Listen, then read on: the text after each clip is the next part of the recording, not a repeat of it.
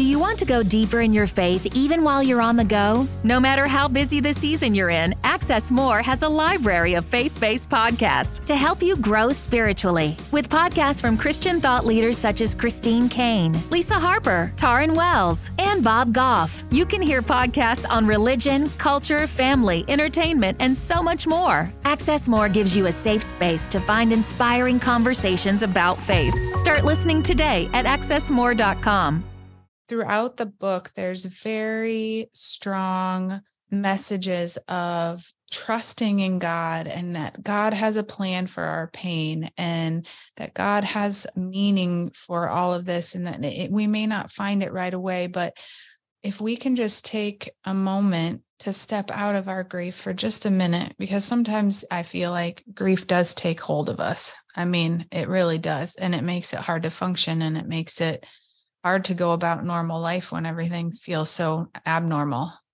But if we can take just a moment out of our grief to sit with him and read his scriptures and talk to friends and listen to podcasts like this, he'll give you a God wink, you know, he'll give you a statement or a verse or something that he wants you to sit with for a while and um, it's just been such a blessing. A few people that have been able to read my book early have sent me lines out of the book that like oh i read this and it just hit me so hard. And they they aren't even people who've lost somebody they love but it's something they're going through. And i think that's the power of of a book or a podcast you know the way that god works is he just he gives you a line or a verse and you you carry it in your heart and your head for a while and you'll know you'll find out why he gave you that Thank you for stopping by my podcast, Finding God in Our Pain. Welcome. Hi, I'm your host, Sherry Pilkington. In this podcast, you'll hear firsthand stories of how the God of the Holy Bible meets real people in their real pain. We look at the good God we profess through the lens of pain and suffering. I'm processing the most painful season of my life after unexpectedly losing Larry, my husband of 32 years. In my journey, I've discovered that there are many types of deaths. Maybe you've asked God, how could you let this happen? Why me? Where are you, God? Do you even care? What am I supposed to do with my life now? Here at Finding God in Our Pain, we don't shy away from the tough questions. I ask them to my guests. I share what I've experienced. We give real examples of how God shows up in the darkest, most painful situations in life. May the stories that you hear and the advice you receive encourage you to engage the heart of God about your painful places or memories or experiences or even your unmet expectations. Lean in close to God's heart because He speaks beautiful things in the dark. What a pleasure it is to kick off the new year around the topic of joy with author Sonia Joy Mack. My only regret is that our time together was limited. It felt like we had just started when it came time to close. Sonia's book, This Changes Everything When Death No Longer Has the Final Say, is a true story of hope for those who grieve. And as I've often shared before, there are many types of grief because we are, uh, when we are separated from that which we hold near and dear to our heart, we need to grieve that loss. This book and the beauty that it shares was born from Sonia's deep heartache of losing her closest confidant and friend when her mother passed in 2010 due to ALS, also known as Lou Gehrig's disease. In today's episode, Sonia shares the various ways that she keeps her mother's memory alive with her two young daughters who never had the chance to meet their grandmother. I definitely benefited from what Sonia shared today because when I think about my husband only meeting two of our six grandchildren, I want to keep him alive in our family too. Of the two grandchildren that met him, my then four year old granddaughter is the only one who can barely remember him. So I'm going to introduce them to their grandfather and keep his memory alive, adding in some of the practices Sonia uses with her daughters. Finding joy in the midst of grief uh, may sound like an oxymoron, but Sonia says it doesn't have to be. In her book, she talks about the various ways that she found joy again after her profound loss. If experiencing joy despite the presence of grief still sounds a little out of touch with reality or maybe too good to be true, take heart. It wasn't an overnight discovery for Sonia. It wasn't without a genuine struggle in deep pain and even deeper questions. My personal experience is that when you're grieving, you must be purposeful to step out from under the weight of that type of pain because it can paralyze you. So it's important to change your focus or your surroundings and discover what else is going on around you. Sonia's book tells us of the various ways that we can take that much needed break from the overwhelm of grief and find even a small, short reprieve. Sonia is also the CEO of the Live Joy Life, and she shared that it's an organization that empowers women through community, mindset, and the Live Joy principles to live in the joy God intended. Any book's a great book when it shares all the information you're looking for on any given topic. And in this case, the topic is joy. But Sonia didn't stop at telling you why you need to find joy or the benefits of joy, and then hoping that you find ways to discover in your own efforts. She went a step further and developed the ACE method, which lays out action steps so that we can find the joy of life even in the midst of grief. The ACE method is the acronym for assess, contemplate, and execute. And she gives a brief explanation on what they are and how to apply them to your life. This is a brief but encouraging conversation. So let's listen in to hear all that Sonia has to share because death does not have the final say.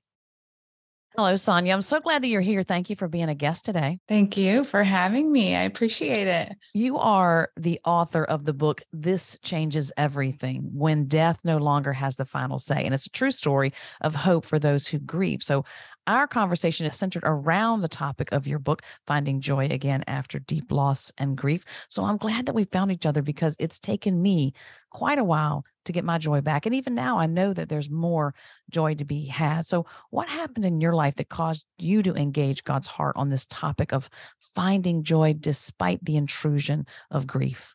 Yeah, thank you so much for asking. And I'm sorry that you're going through that story too.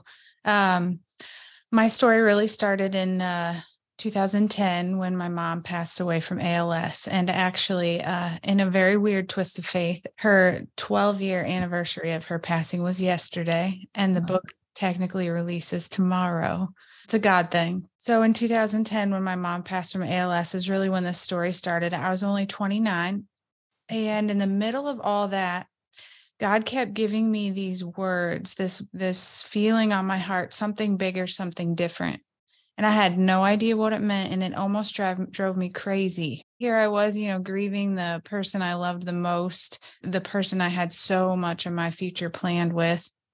And in the midst of all that, this feeling of something bigger, something different.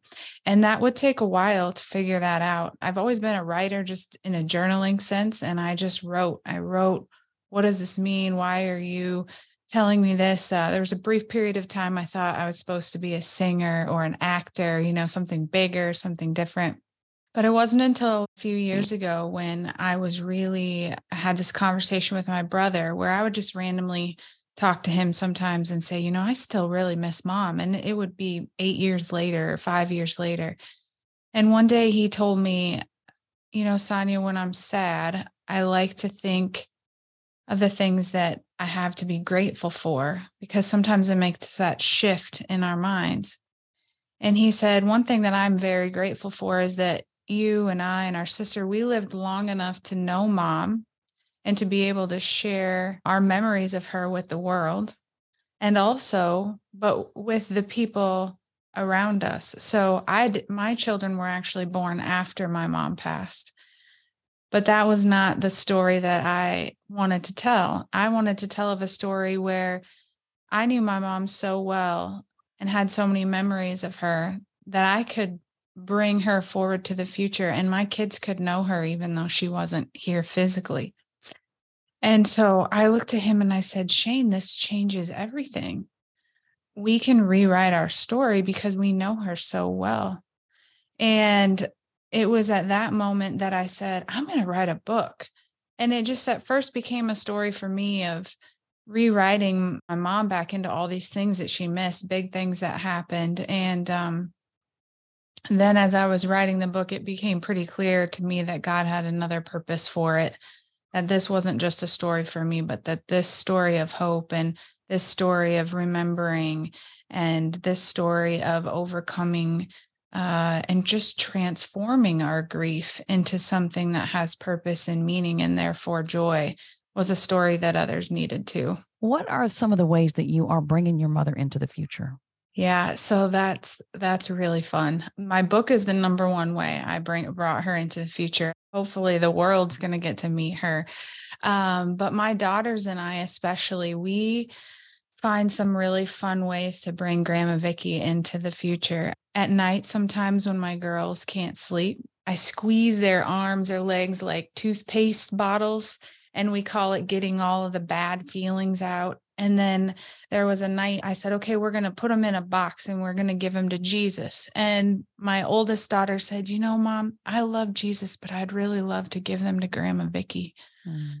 And I said, that's very powerful. So now, you know, to see my sweet little nine year old who's actually never met my mom hold up her hand with this little box of her of her quote bad feelings mm-hmm. and then uh, she i said did she take them she said yeah she took them and and she gave me this uh this good feeling dust she called it and so we take that and we sprinkle it on her and and that helps them sleep and uh gosh so many more ways. We celebrate her birthday every year by cooking the things that she would have cooked which were some interesting combinations. I don't know how you grew up but i grew up in a small town and my mom god bless her soul was uh not the best uh chef we'll just say. But so we make vicky meals and um Yesterday, I commemorated her passing by watching a very cheesy Christmas Hallmark movie.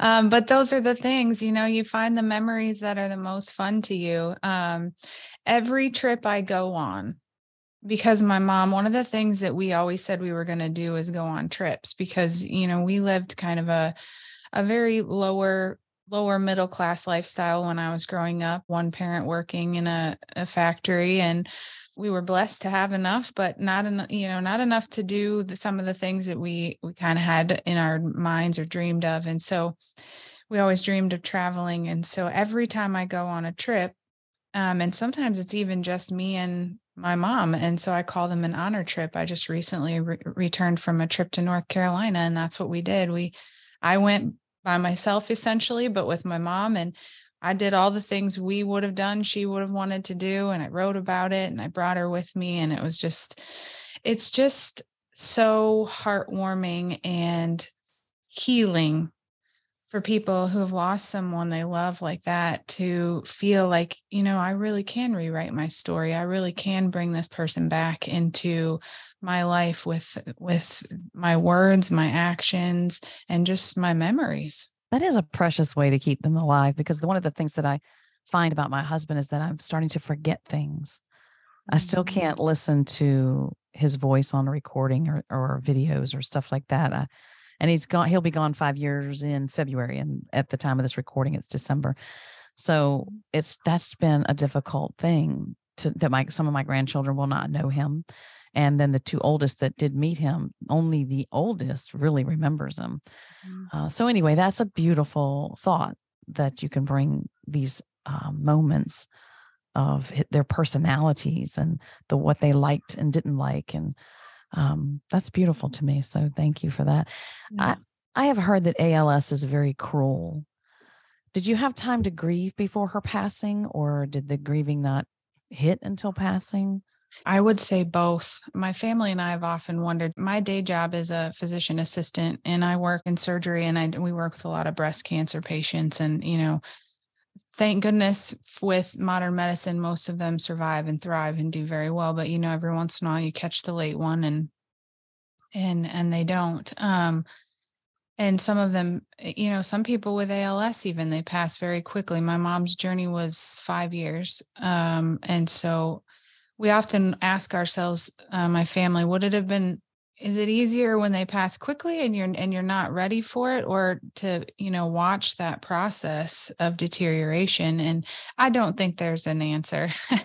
I think both of them have their own set of struggles with it. I would say the thing the blessing that we did have even watching her body fade was that uh, she taught I often say she taught me more faith from a hospital bed than most other people have in my whole life and to be able to to watch someone who is seemingly in one of the worst uh, situations ever. You know, she at that point she was um, she was on a ventilator. She could still speak a little, but she was pretty much just confined to a hospital bed in our family home. But she still managed to find a way to bless so many people. Every person that came in that house that my mom had contact living at home those last two and a half years, but really couldn't she couldn't move her arms or her legs, but she could, by the grace of God, still speak and people could understand her.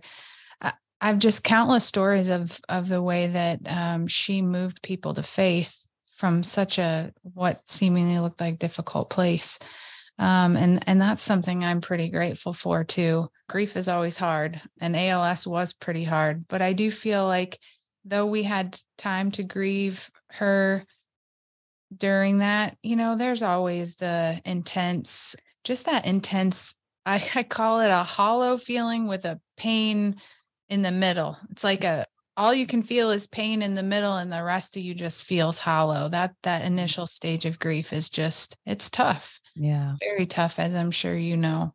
Yeah, that's a good description of it. That's for sure. I, I'm like you, I don't know which is better Mm. being able to say goodbye comes at a high price. Yeah. My husband uh, had a massive heart attack and was gone immediately. He did not uh, survive the so an immediate death. Um, and of course, I didn't get to say goodbye. When you lost your mom, or maybe as you're losing your mom, what was your biggest why question for God? Oh, uh, my biggest why question for God was because so much of my future that I had envisioned was wrapped around her. You know, I was only 29 when she died. I was barely married. I hadn't had any kids. And my mom was um, my best friend. We did everything together. My siblings were older than me, so I was the baby, you know, my mom's mini me. So why would you why would you take her?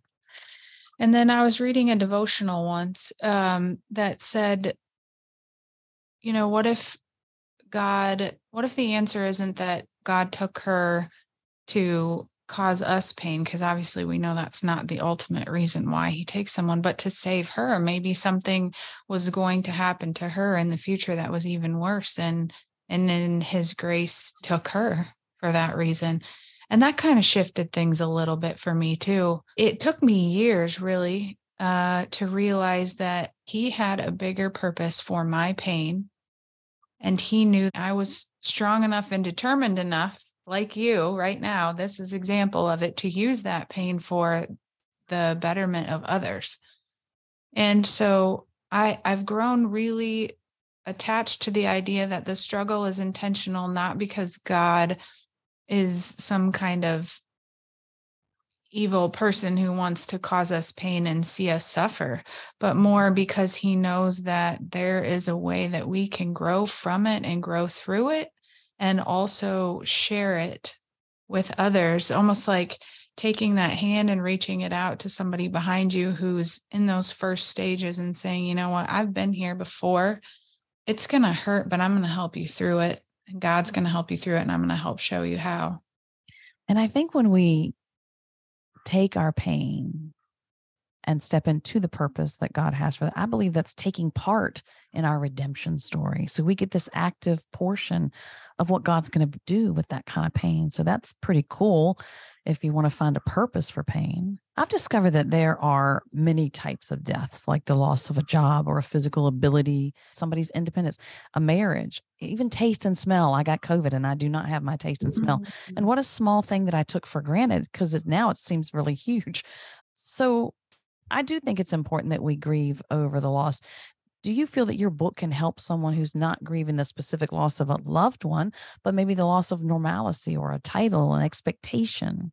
I often say grief is the loss of an expectation for the future, um, which comes in a lot of ways. Just like you said, all those ways divorce, retirement, loss of a job, loss of a dream, all those things.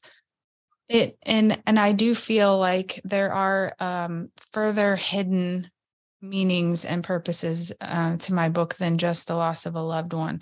Um, one of the stories that is in the book is that my youngest daughter, Sophia, was born with a major medical condition. And we did not know if she was going to make it when she was born. Um, and again, I kept asking the question, how would things have been different if mom were here? Right.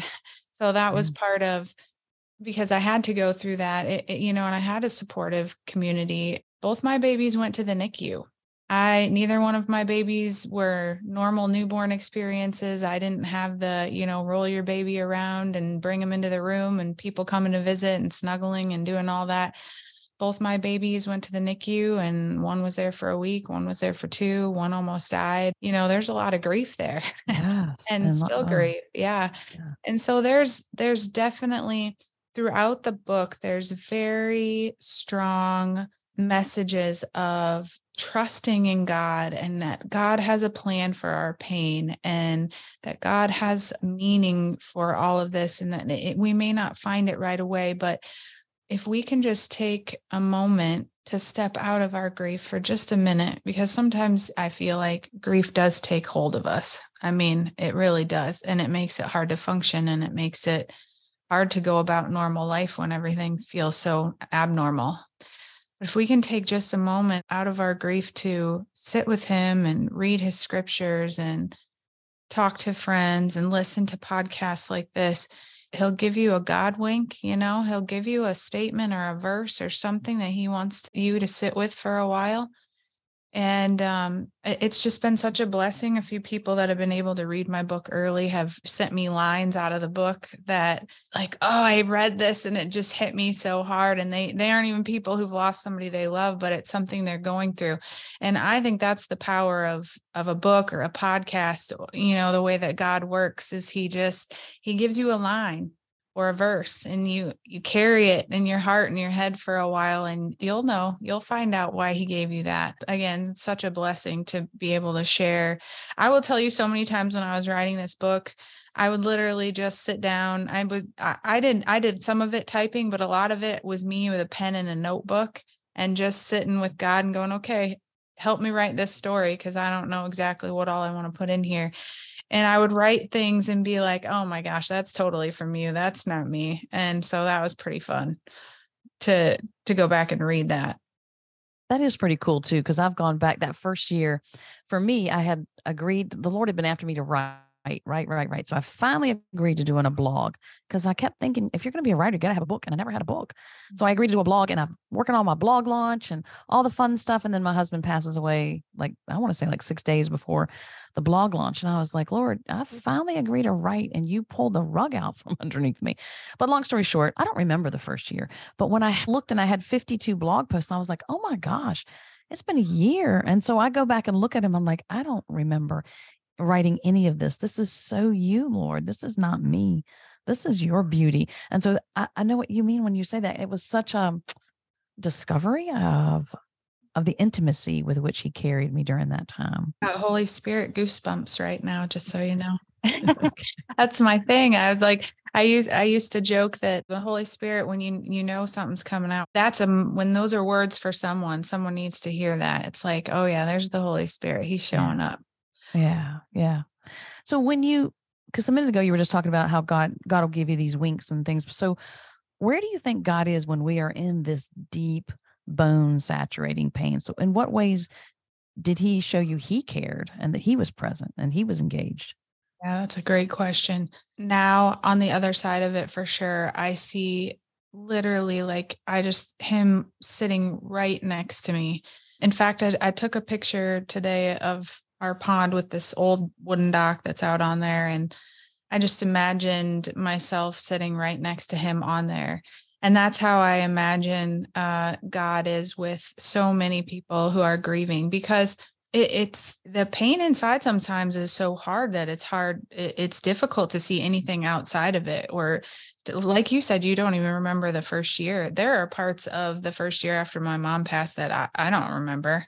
I just I remember going back to work and thinking like this is I have to work. I'm supposed to be normal and um but yeah, I I just think God God sits right next to right next to you.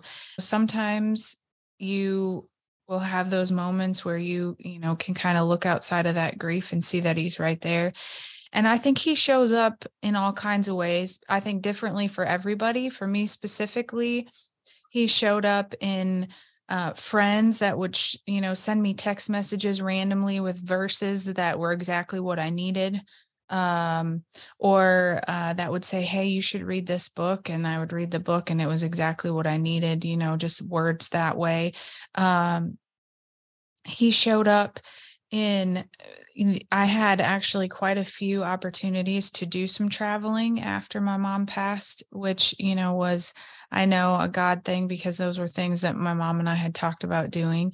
But the biggest thing, the biggest way I think he shows up is just with with what's surrounding us um, and who's surrounding us. And you know, you find your true friends, you find your true allies when you go through something like this. They're the ones that'll send you the emails or the texts or the phone calls to check in on you and see, or they'll send you a verse.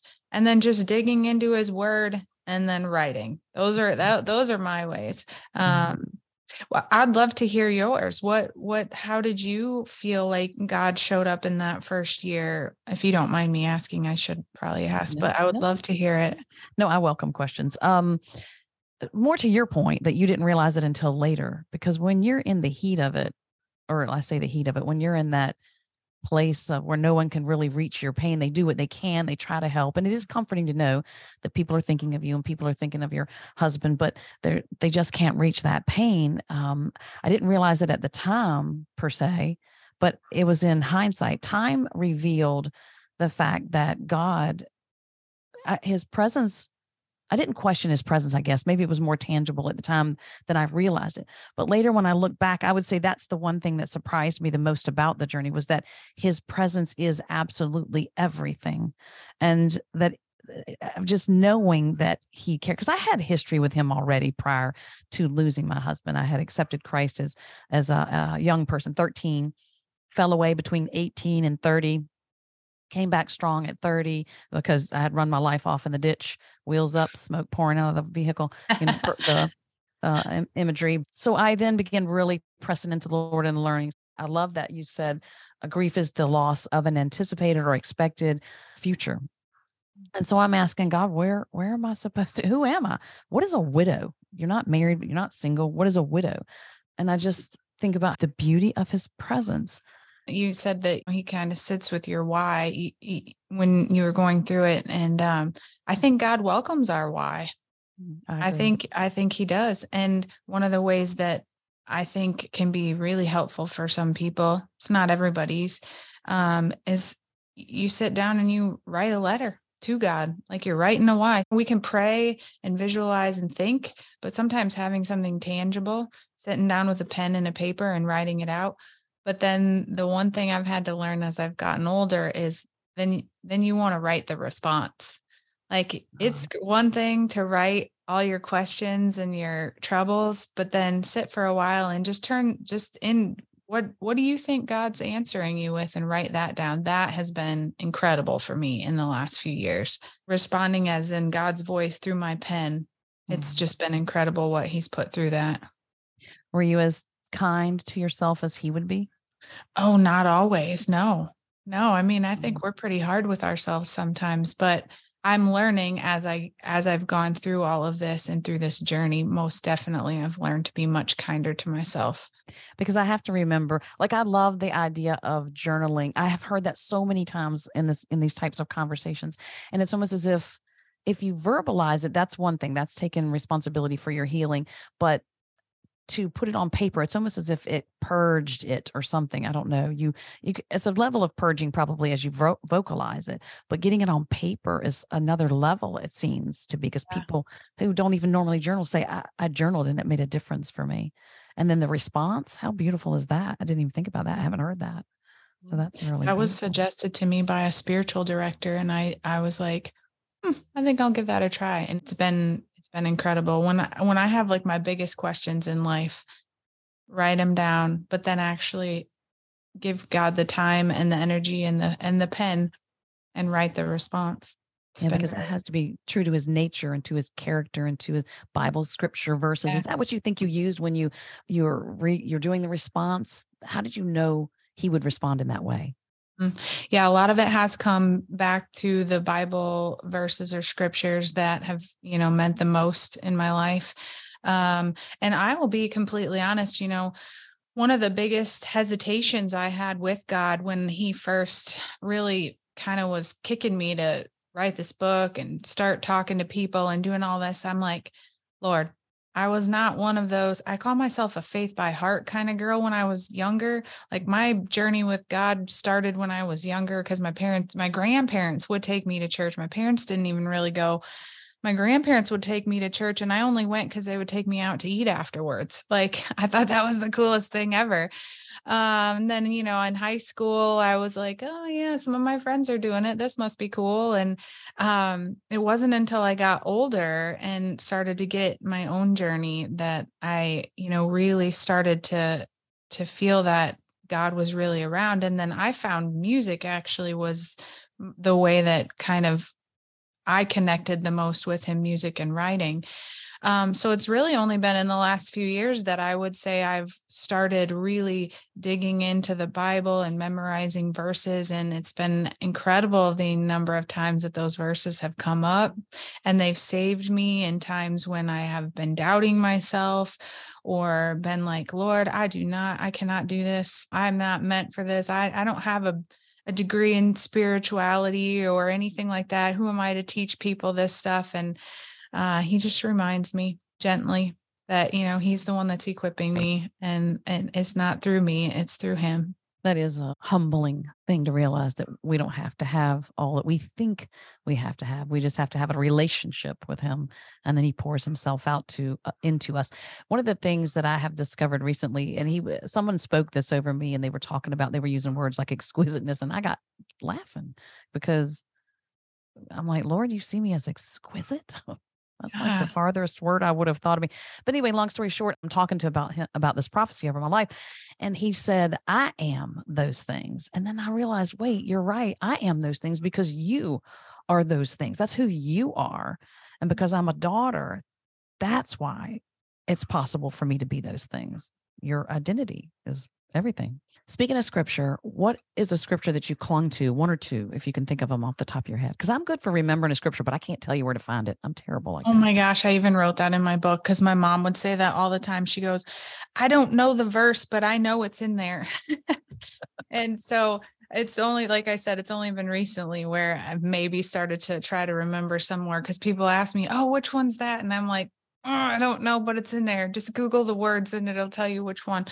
That's all just being completely honest. Yeah. But I do have two. Um, uh, be still and know that I'm God has gotten me through a lot because I am a uh, type A busybody perfectionist, and that gets me in trouble sometimes. Um, and so I've had to just take a deep breath and remember to be still and know that this is his plan, not mine. So I just need to find the stillness, listen, and follow that.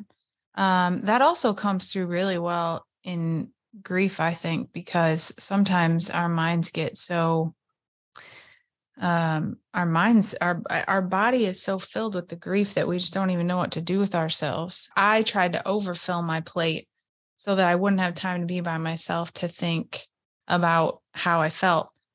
And so he really he really threw that one at me a lot. Be still and know that I am God. And the one that really came when I was writing this book and has been coming out more in the last few years is uh, Romans 8 28, which is all things work together for the good of those who love God and are called according to his purpose. And I rem- I really like that it says he doesn't say all things are good. He says all things will work together for good. And so that's the one cuz you know, grief, pain, bad things that happen, we ask ourselves, how could this be good? Well, it all works together for good when God gets involved because he has a meaning. We just might not be able to see it right away. And so in that time when we can't see it right away, it's that's okay. That's the time when we just need to be still and rest with him and let him heal our hearts a little bit. Um, which he tells us I can do all things through Christ who strengthens me, right? Those, I guess that's another one that came up. I'm sitting here looking at a picture of my mom right now, actually. I'm just remembering those days, those first few those first few years especially when that's what that's what i needed was just that reminder I can do all things through Christ who strengthens me. But right now, my job is just to be still and know that He's healing me yeah. so that I, He can give me that message of something bigger so that He can work this together for good. There is power in being still because I think that's when we actually get to hear God's voice and his leading and how he tends to us in those times. Have you found other power in being still? Oh, stillness is healing. Stillness is when I, when most people get their greatest revelations. Stillness is a time to let go of all the anxieties that we have. It's, you know, our culture right now um, actually almost shames you for stillness uh, because you know it's you're supposed to be busy you're supposed to be working you're supposed to be um, on social media scrolling through everything you're supposed to do this and and you know there's always tv there's just all this noise mm. it, it's so noisy right mm. now and i think that um, a lot of the noise tells us that stillness is laziness, but mm. stillness is not laziness. Stillness is essential, especially those of us like myself that are that type A busy working mom. You know, I, I have a, we have crazy schedules. We're the ones that need stillness the most. Uh, and and I prioritize stillness. It's like time blocked into my day. Sometimes it's just sitting with God. Sometimes it's writing with Him. Sometimes it's praying, but sometimes it's literally just sitting outside in nature and listening to the birds and putting my feet in the grass and and just being still like that that even medically speaking stillness is restorative and regenerative like we need our body needs that once again what the world says is weak or lazy god uses it for beauty and power a position of power mm. and healing. Yeah, restoration. We're going to get to your ministry, Live Joy Life. But before I ask you about that, when you hear the phrase, the joy or the scripture, the joy of the Lord is my strength, what does that mean to you? I think for a lot of people, the um, joy in and of itself seems unattainable almost. Um, it seems like almost too big of a word uh, like they can see happy, they can feel that, but the word joy is actually joy is actually something that resides within us more deeply. And I have often said that uh, we are actually born with like joy inside of us. Like, you know, you think of a, a little baby or a little toddler, they're always laughing and happy. They might cry when they fall or, you know, when because they do toddler things, but there's this joy that's innate within us. And that joy comes from God. And that when we learn to live that and harness it, that can be so that that is where our strength lies right um so god the, our joy comes from god and within that comes strength um but it's it, it's a tough process for some people to get to i think so because i think well joy is separate from happiness do you mm. agree? 100%. Yep. Can you make some distinction for that? For yeah. Those? Happiness is very fleeting, right? So it's uh, something that we maybe we receive or uh, a gift and we feel happy about it. We watch a TV show and we laugh and we feel happy, or we maybe hang out with our friends and we're having a good time. Happiness. So happiness is superficial kind of fleeting usually still makes us feel good but joy is something that has to be learned and practiced and um, we carry within us it's an it's a state of living or a state of being as opposed to just something that uh, comes and goes more quickly like happiness so tell us a little bit about your ministry live joy life and i even saw where you mentioned ace methods sure what is this yeah. ministry so the Live Joy Life came about um, when I was in that grieving process of my mom. And as I was writing, journaling through that with God, all these different um, spiritual biblical principles kept coming up things like faith, hope, love, laughter, generosity, gratitude. There's 12 of them really. And I just kept asking God, what what am I doing? What are these? Why are why do you keep bringing these up over and over again? And it wouldn't be until about five years ago that I really recognized that he was helping me to create a kind of a process that people can use when they start to feel overwhelmed with life, whether it's grief or just general overwhelm, the chaos of life that we as busy people feel. And through that, he gave me those principles. The Live Joy Life principles are those uh, the things like faith, hope, and love that I listed there. And um, the ACE method became how to apply those. Um, so the Live Joy Life, it, it was years of journaling and praying and research with God, and then finally saying, Oh, okay, I see what you're doing with these.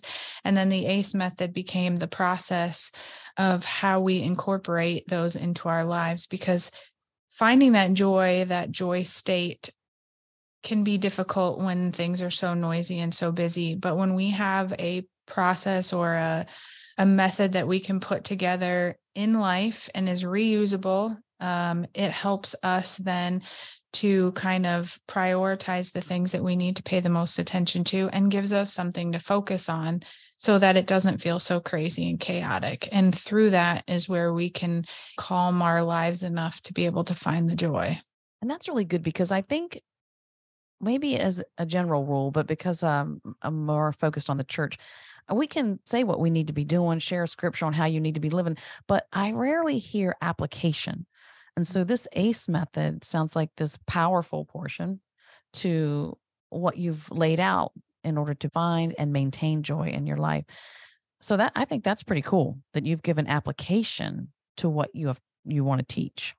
Yes, thank you. I I 100% agree with you though that the application part is is the action step, the the something that you can physically do is was always the hardest part for me. And so when those principles started to come up between me and God, I was like, okay, but what do I do with these and where do I put them in my life and and how do I how do I show them to other people and then that's where that that method that ace method came into um, fruition so that it was something that was applicable to other people to me it moved your story and the message from a great message to one that is applied in life the tools to make it happen now for someone in their life. So again, just a very powerful transition to a message. Yeah, 100%. And it's been, uh, again, I always say to God the glory, because, uh, you know, he took uh, a very painful, few very painful periods of my life and gave them, I am one of the blessed ones, gave them some meaning. Um, but it wasn't without hard work. It wasn't without time spent with him. Um, it wasn't without trusting him, though I will be the first to admit that my faith falters sometimes. Even the best of us have days where we're pounding on the glass of the windshield in our car saying, Why? I don't understand. Uh, and then we have those moments where it all comes, we, we're allowed to let all that out and then we can come back to.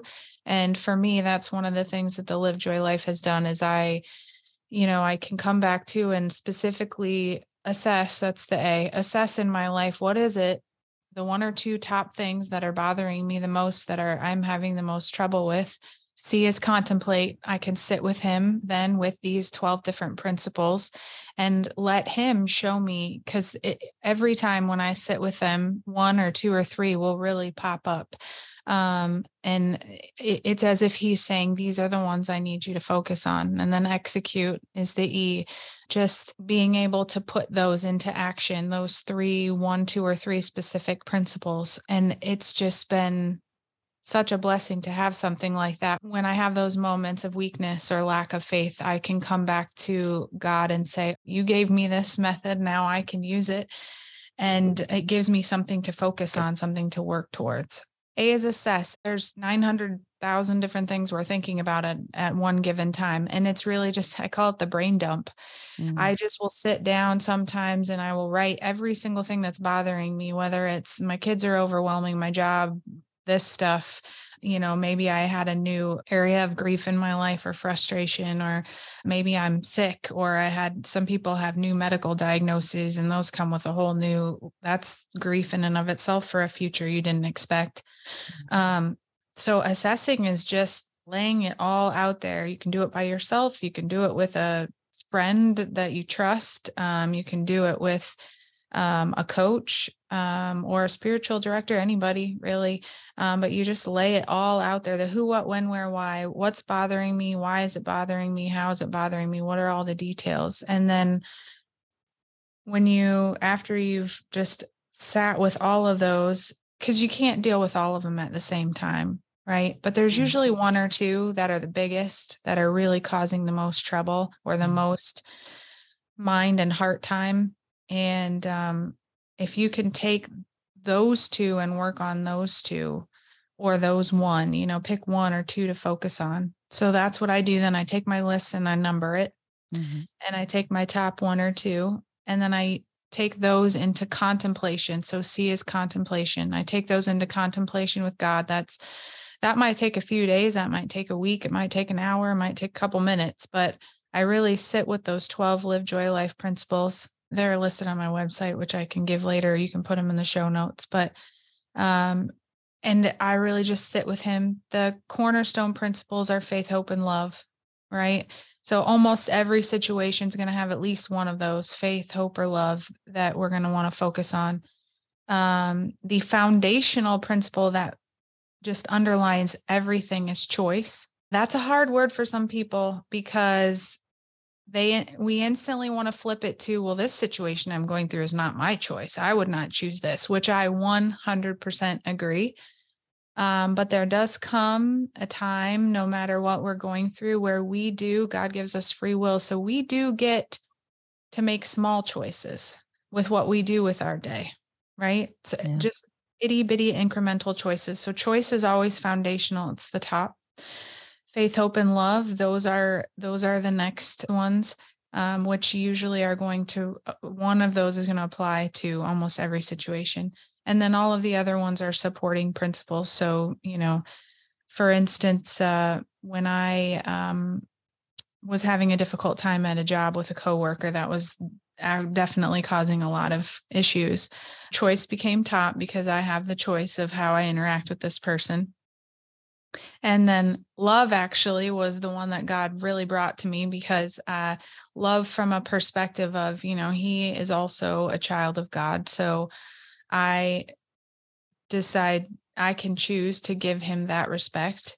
Um, and then forgiveness in a sense that forgiveness was one of my other supporting principles in a sense that I can recognize that he's also human. And so in that, there's some infallibility with how he reacts and responds um, and be able to make some choices to put up a few boundaries those kinds of things. So that's just like a quick example of how it eventually came through so that a was assess c was contemplate and then e is execute. So then now it becomes my job each day to go into that interaction, that specific interaction, and implement that love and forgiveness. Gratitude was the other one. Gratitude that I have a job that God, you know, affords me a job that helps me to live where I live and provides and all of that. But so then the execution part's the most fun, and that's the one I like to work with I work with um, people. Actually, I'm going to start doing more uh, life coaching in the new year, but um, just to help people with this um, live joy life but executing is fun because that's the one we get to go back and forth. What what do you think? What do you think god is telling you uh how to love or how to forgive? Or why do you think that one came up? Or what is it about forgiveness that you think um, god really brought that to your heart for? So those are that's the fun one because the i get to see a lot of creativity from people in how they choose to execute some of those principles. You know as you're talking i I see this little what's the way how do I want to put it? I see a a huge value on when you were saying be still and now you're saying, you know, access and contemplate and execute. So that takes time and reflection and quiet time with the Lord. And I'm looking at the value of that because when you're be still with God, He starts speaking these things into your life, although you don't make sense of them right away, you hear them and so there's some growth that he's leading you into this place to discover what he has for you, part of the purpose for which you are alive. And because you may be still a priority, priority, you begin to accumulate these things. And then when you have this other process in place, you're now engaging God to find solutions. And and to me, you because you're asking and engaging him, you hear these solutions. And now you're able to work with a coworker or at least see it in a different light from God's value system. And yeah. so I think that's huge growth. It's it's just huge. I, I really can't even put a word to the value of it. Yeah, it's been it's been crazy and again not uh, so the my middle name is joy. My mom named me sonia joy mack and she said it was because i was meant to spread joy to the world. And so it, when i was trying to figure all this out when these principles were coming to me and um, i basically you know i was asking god you told me that mom named me Sonia Joy Mack because I was meant to spread joy to the world. How am I supposed to spread joy to the world when my pain is all I can see or feel or hear? And that's when he really gave me all these principles. And then when I was trying to name what this was that I was um, doing, I said, it has to have joy in it, it has to have joy. And it's about living joy. And then it, it's like, it's the live joy life. It's how we live a joy life like I said, it's all been quite the process. Um, but I've been I've been blessed to have God lead me through all of that and and really just come up with this this method that I can share with other people. I think that the, the Lord had already spoken joy over your life, knowing what your journey was going to include, and then believing that you were going to press into Him to discover that joy and how then you can manifest that for others I mean, that's the intimacy of God, right? Crazy, isn't it? Yeah. Uh, one of the beautiful things that God does for us when we're grieving and we draw close to Him and we get still or we press in to listen is that He reveals things about Himself that we never knew before. It might not be a new revelation for somebody else, but it's new to us. And so I kind of say He He reveals His mysteries to us. Can you think of something that was a mystery to you that God revealed about His character or His nature yeah. I would say just that kind of that story I shared a little, that image I shared earlier about him being right beside me. Mm-hmm. Um, eh, and actually, the way I picture it is, I even wrote in my, I even wrote in the This Changes Everything. I wrote uh, a line that said, God's not just around you, He's also within you. And I think that that he's next to me, but even more importantly, he's within me. That was a hard concept for me to really grasp onto um, until I got older and started going through more of this and and I think because you know when I, I just remember being younger like high school even college age and hearing God is within you and thinking yeah that doesn't make any sense to me like you know your your logical mind has a really hard time thinking about that but as i've really gotten closer to god and and that image of him and then earlier when we spoke of those holy spirit goosebumps that i get to me that's just that's more proof that god literally with his spirit is within us and like he's even giving me like a physical sign um that he is within and that what I'm doing or saying is part of what he wants me to be speaking or what we're speaking together is something somebody needs to hear, that kind of thing. So that image is probably the one that sticks to me the most of what he's taught me the most through all of this.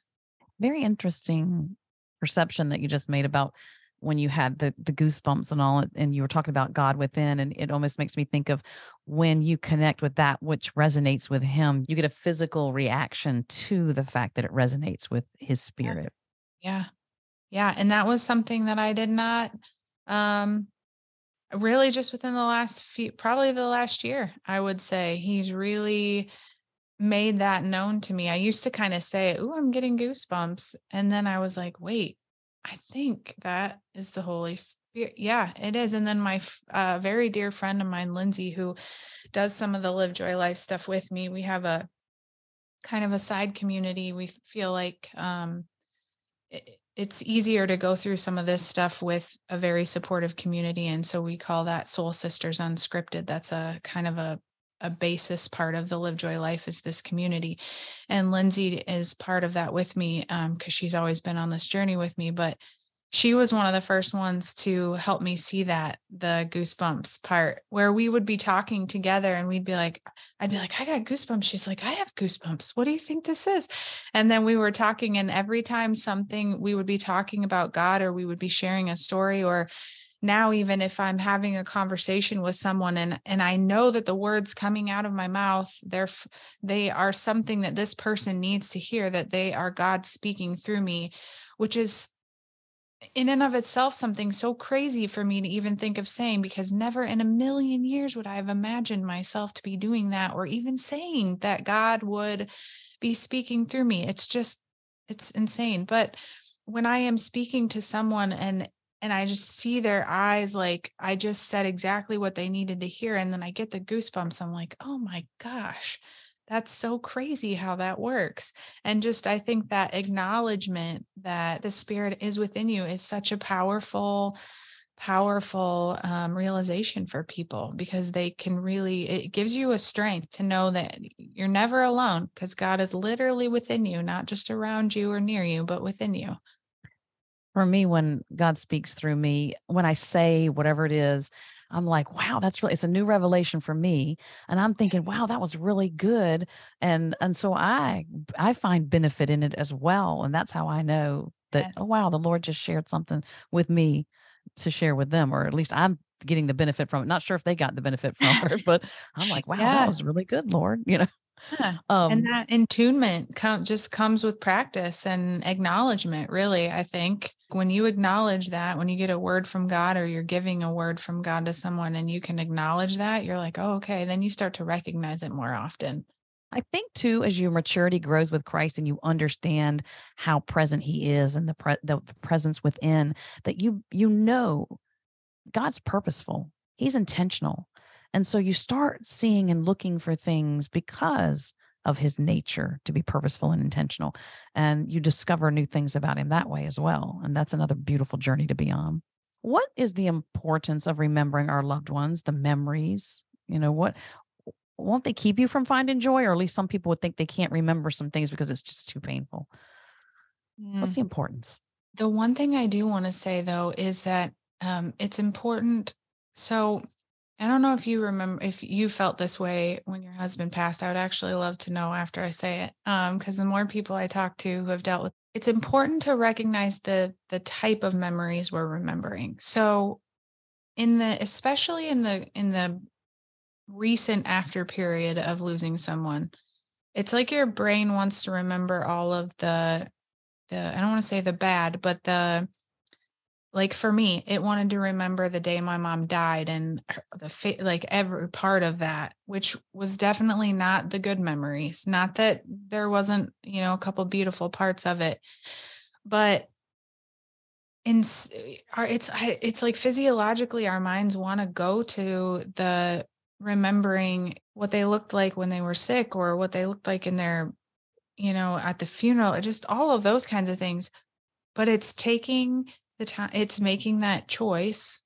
Ugh, there's that word again right? And i always like when i say it but again it's not just me speaking it. It's making that choice to remember the good memories over not that you can't remember the bad or the the painful or you know go through those as part of your grieving process because that's extremely important and i do not want to undermine that um, at all but it was when I started to choose to remember the good memories, the good moments, the fun times, the best times, the parts of her I wanted to remember. That was when the memories really started to and and that shift inside of me really started to happen. Is when I chose to remember the good more than to focus on the hard. Yeah. I I'm trying to I don't know where to start with that one because I did immediately think about all we'd overcome. So that was my mind immediately went to the bad memories. Ultimately, I did settle on the good because I in any relationship that we have you're going to have to choose the good over the bad. I think that's the best we can hope for because we're all human. we're all fragile and we can be selfish and broken, you know. So I think that when we get the good things, um, that we should hang on to those as well. And that's where I am. I guess that's why I can't really listen to his voice because I just miss, really miss his laughter, but um, just miss. I'm I'm missing out on having more of you know like we were set to make more good memories than bad and that's where the author's note in my book talks about rewriting your story and that's that's that was eh, without giving away too much of the book because there's a little bit of a kind of a, a twist at the end but i i would really encourage you or anyone who's missing someone right now right who feels like there's a big part of them missing is is to rewrite your story. Anything big or or anytime that you're doing something and you and you think to yourself i wish my husband were here or for me i wish my mom were here what would they do? What would they say? How would they say it? What would it look like? How would it be different if they were there? Um, that's truly what this changes everything is about is mm. rewriting my story taking mm-hmm. all the things that mom missed and writing her back into them and you will be amazed at how their voice the one you're missing you'll be amazed at how their voice comes back through when you do that their nature their character their, nature, their personalities yeah. their yeah they're funny because my husband was very witty. Yes. well we've got to wrap up but i have so many more questions for you i wish we had more time. Yes. Um and you have a free download so i don't want my listeners to forget that you have a free download on sonya joy mac dot com and sonya is s-o-n-y-a um is there anything that i haven't asked you about that you want to share before we depart no, I just want to thank you for this interview. It was so great, such a wonderful experience, and just um, just that, just uh, love the idea of ending on that, encouraging people to go forward and rewrite their story. Well, you've brought a beautiful message, and I know that a lot of hearts are going to be encouraged to to take that next step toward healing. So, thank you so much, Sonya. I appreciate your time. Thank you.